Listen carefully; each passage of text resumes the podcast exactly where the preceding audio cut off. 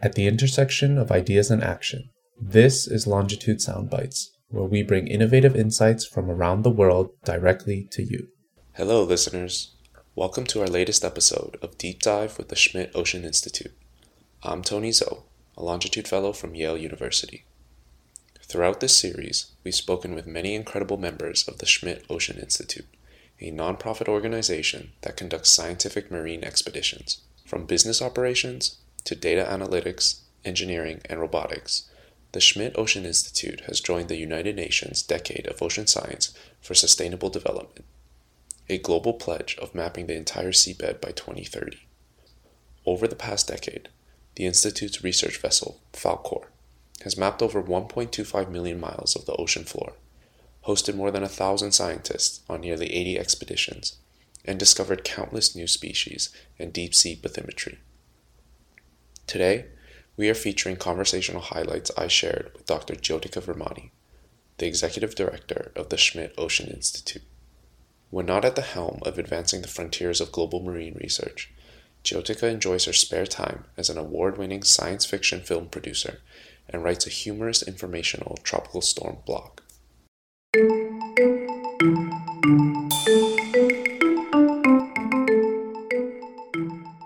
My role here uh, is to oversee the whole enterprise. So, not just the operations at sea, but we also have a very robust communications uh, department as well. Um, we're really um, building up and developing our data work. Uh, and we also work with scientists in bringing them on board the vessel. And so there's a lot of things that are going on. So my role is to generally oversee all of the different moving parts and make sure it's all moving in unison. Okay. So, would, would you be able to tell our listeners how you, I guess, became involved with the Schmidt Ocean Institute, or more or less like where you started originally um, with your education and the sort of that path that led, you to where you are now? I'm from the United Kingdom, and so I actually grew up uh, interested in space and astronomy and living in the UK, one of our big topics of conversation is the weather. And so I really got into the ocean through weather and climate and understanding our weather and climate system on the planet. And the ocean is a huge component of that.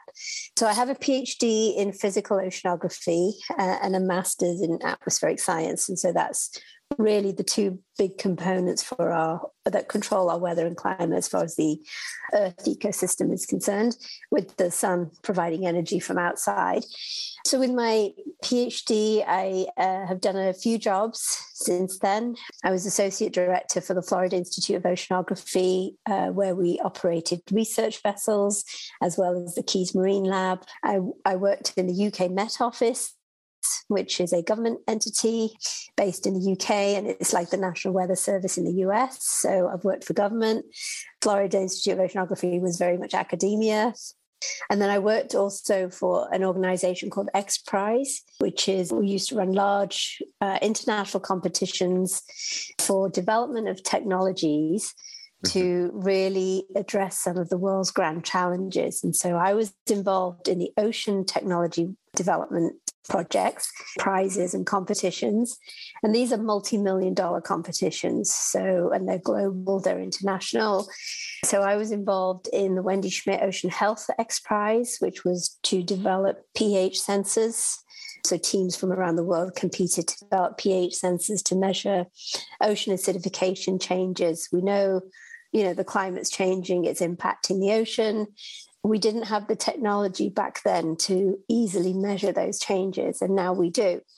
I also led the Shell Ocean Discovery X Prize, which was for teams to develop technology to map the seafloor quickly uh, at scale. And now we're on a track, uh, along with a number of other partners around the world, towards a project called Seabed 2030, which means to map the seafloor by 2030 at a high resolution. Before we launched this competition, which was in 2015, the estimate was it would take two to 300 years to do this. So it's really pushing that technology forward. Right. So, and that was a nonprofit. So I've had experience in different arenas. X Prize was my last job before uh, I took this one. Yeah, I, I saw the video um, of the talk that you gave for X Prize uh, on YouTube. Um, oh, okay. it's, it's, really interesting. Um, the Longitude series, our, our podcast series, at least this season, uh, we've been interviewing a lot of um, professionals in the field of uh, oceanography and space. And there's a lot of parallel between uh, the, the tech that is needed to, to do the explorations in ocean and space. Would you say that ocean mapping is probably, if not considered, the biggest challenge uh, right now in ocean research? Or are there other uh, there's a few big challenges, and technology is certainly helping us to overcome them because the ocean is so difficult to access and it's not transparent. To me, mapping the seafloor is fundamental because when you have a map of a place, you have a fundamental understanding of where you are, uh, and it just you know grounds you kind of. So you know where things are. But the other big challenge is you know what's the biodiversity in the ocean? So the ocean encompasses about 95% of the living space on this planet. So if you imagine all the land masses you know, and the mountains and the forests and the rivers and everything above and all the atmosphere, that's just 5% of this planet's living space. And it's just mind boggling to think of that. So there's a lot of biodiversity we don't really right. even know exists right yeah. now. Right. So would you say like the current data, at least that, that we have, might even be a little biased because we we haven't explored sort of the, the depths and the sort of the vastness of of everything that's out there in the ocean. The current data that we have about the ocean is definitely biased. And if you look at history, it's always been that way. In the old days, you know, people used to think that there was absolutely nothing below the top, you know, 100 meters of the ocean and then someone found something deeper and you know technology allowed us to go deeper and um, and then they realized there's actually an ecosystem down there. And we've got now down to the sea floor you know on average four and a half thousand meters below the sea surface level. But then the next question is what's underneath that as well. So yeah we're, we're really uh, very very limited in our knowledge.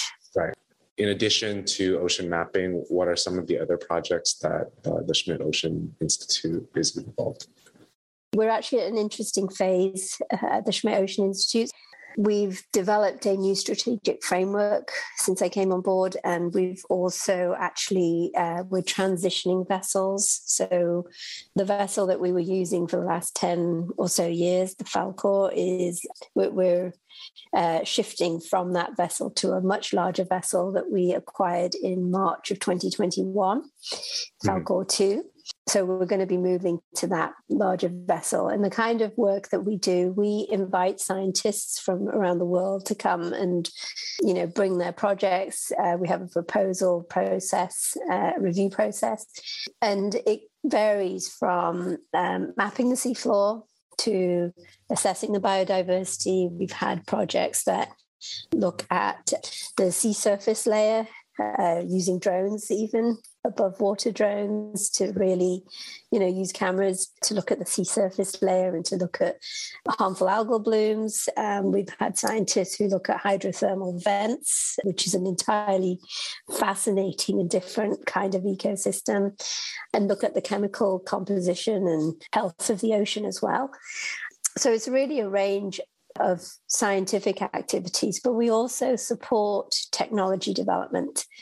So for marine technology development, um, for those working in marine technology, to test new and innovative sensors, to test new and innovative technologies. Uh, so last year we tested uh, uh, some really, really interesting uh, underwater technology that basically uses a laser, a light beam and so a jellyfish, for example, could swim through that, and you get a, like a 3D scan of what the composition of the jellyfish is. Part of the problem is the, some of these creatures are so delicate.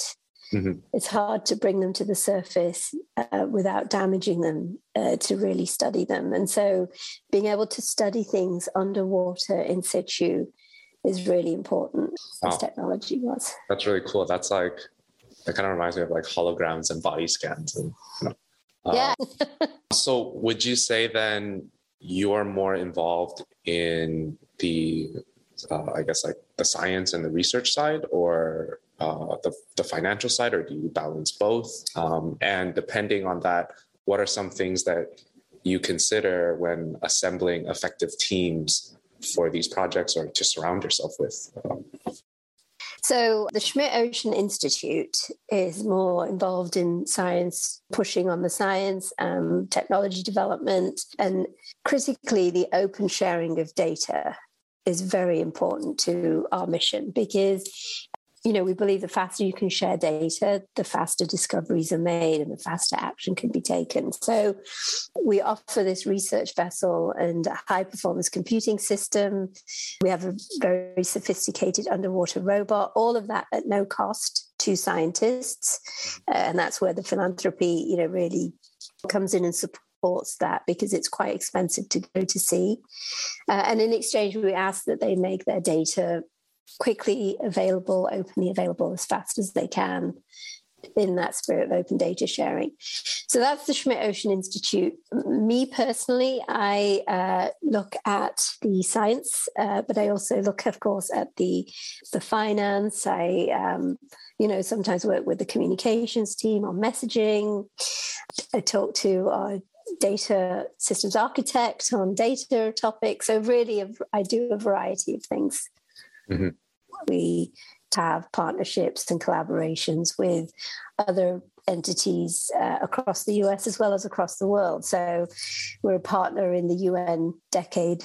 Uh, we're actually an Ocean Decade Alliance member, uh, and Wendy Schmidt is a patron of the Ocean Decade. And so this is a, the UN has you know designated this next decade, 2021 to 2030, as a decade of ocean science for sustainable development goals.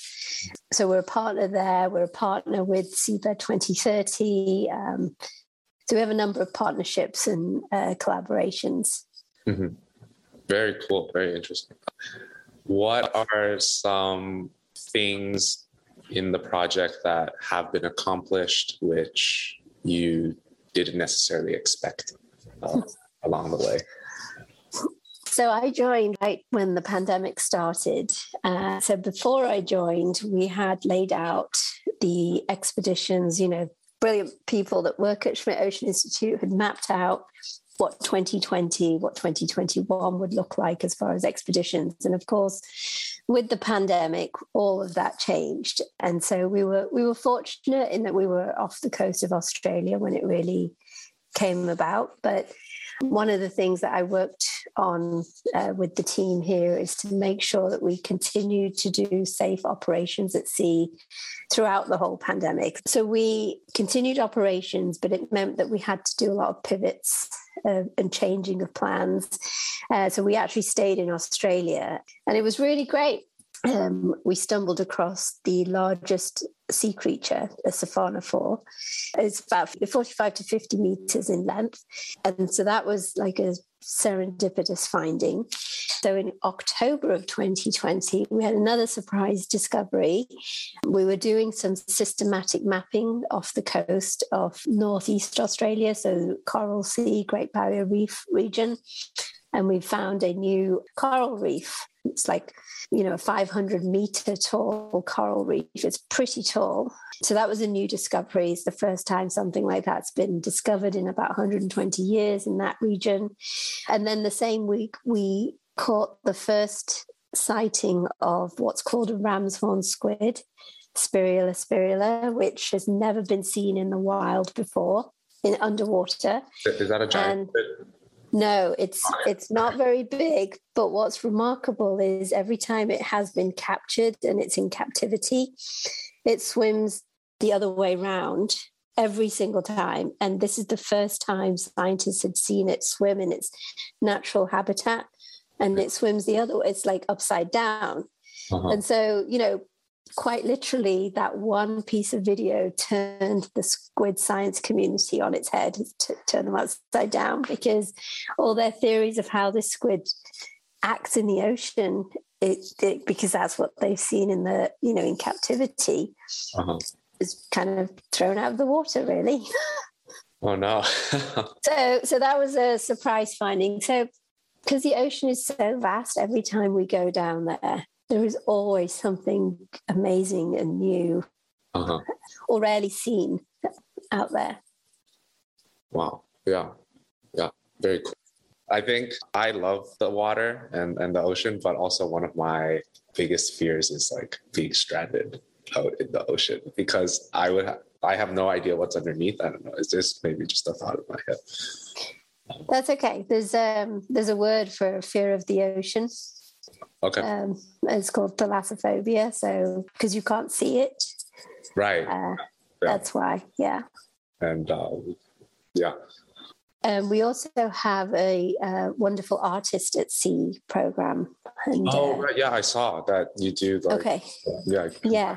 Would you mind explaining more about that? And Yeah, so the Artist at Sea program is where we bring an artist on board to sail with the scientists.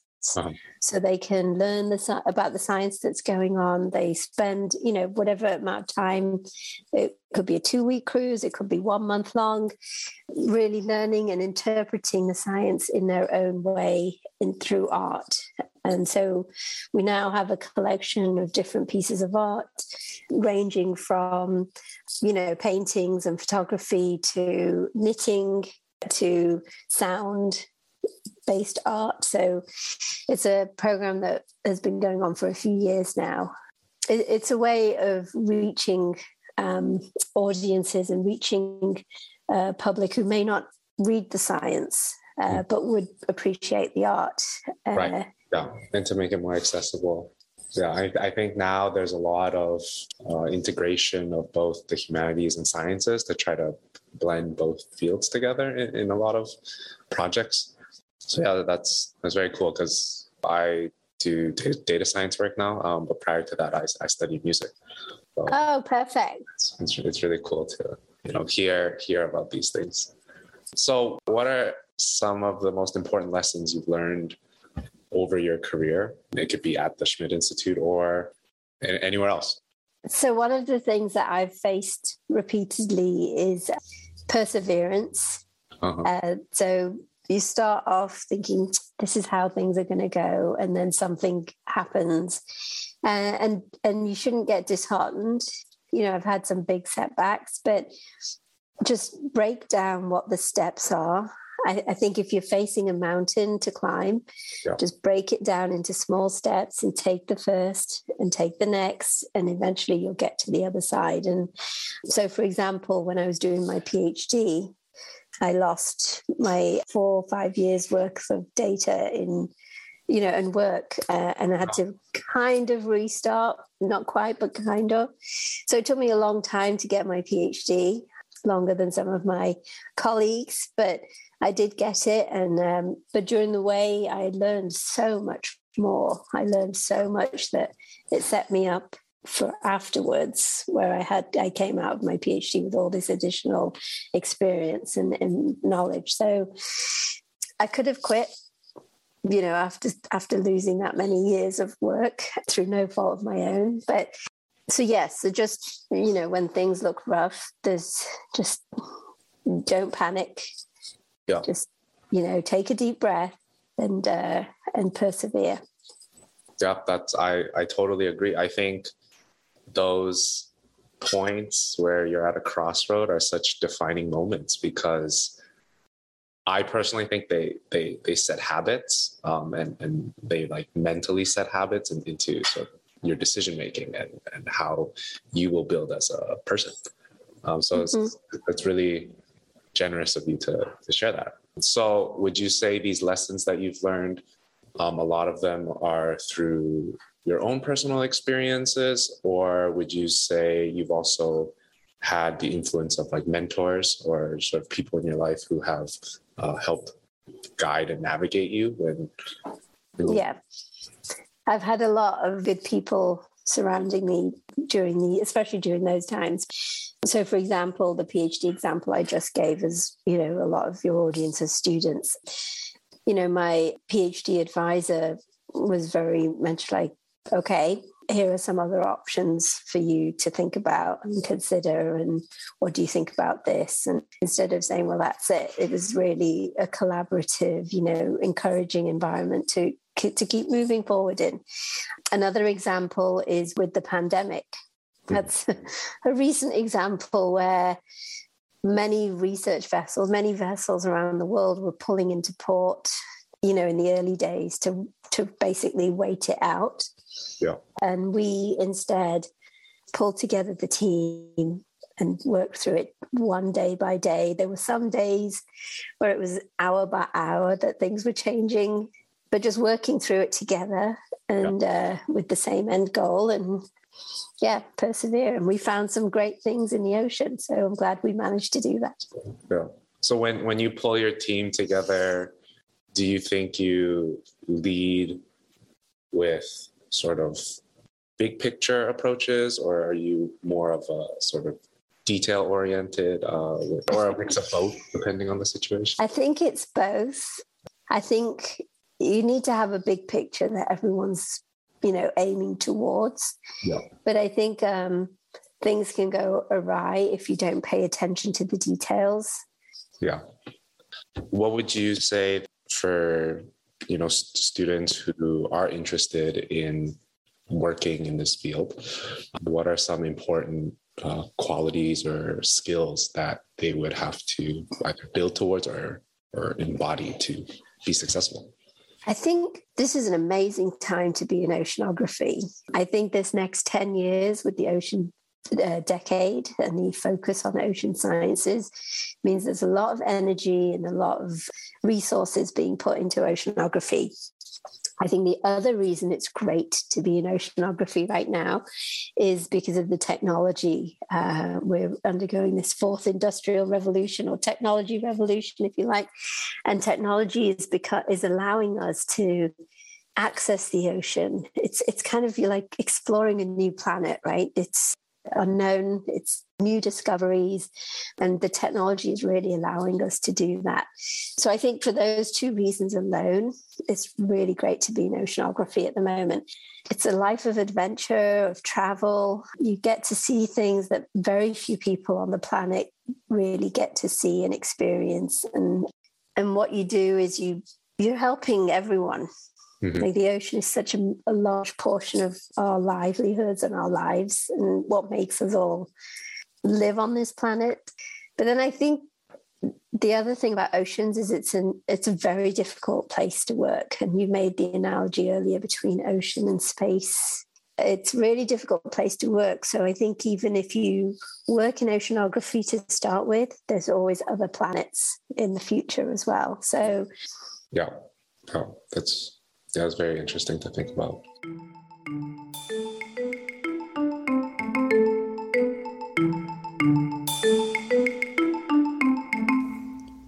We hope you enjoyed these highlights as much as we did. Mapping the sea floor is a fundamental step that would lay the foundation for a new age of marine discovery. Examples, such as how the ram's horn squid spirula swims in the wild, not only urges researchers to re examine current theories of this animal, but build upon this mysterious world in the ocean. Being in the context of a research university, I'm really grateful at how the exponential growth in computation power and data has provided researchers a dynamic edge in our analysis and overall decision making. Industry 4.0 will no doubt usher in a wave of advancements such as AI, robotics, and genomic editing, but it will be ocean exploration and research that builds towards our sustainable future.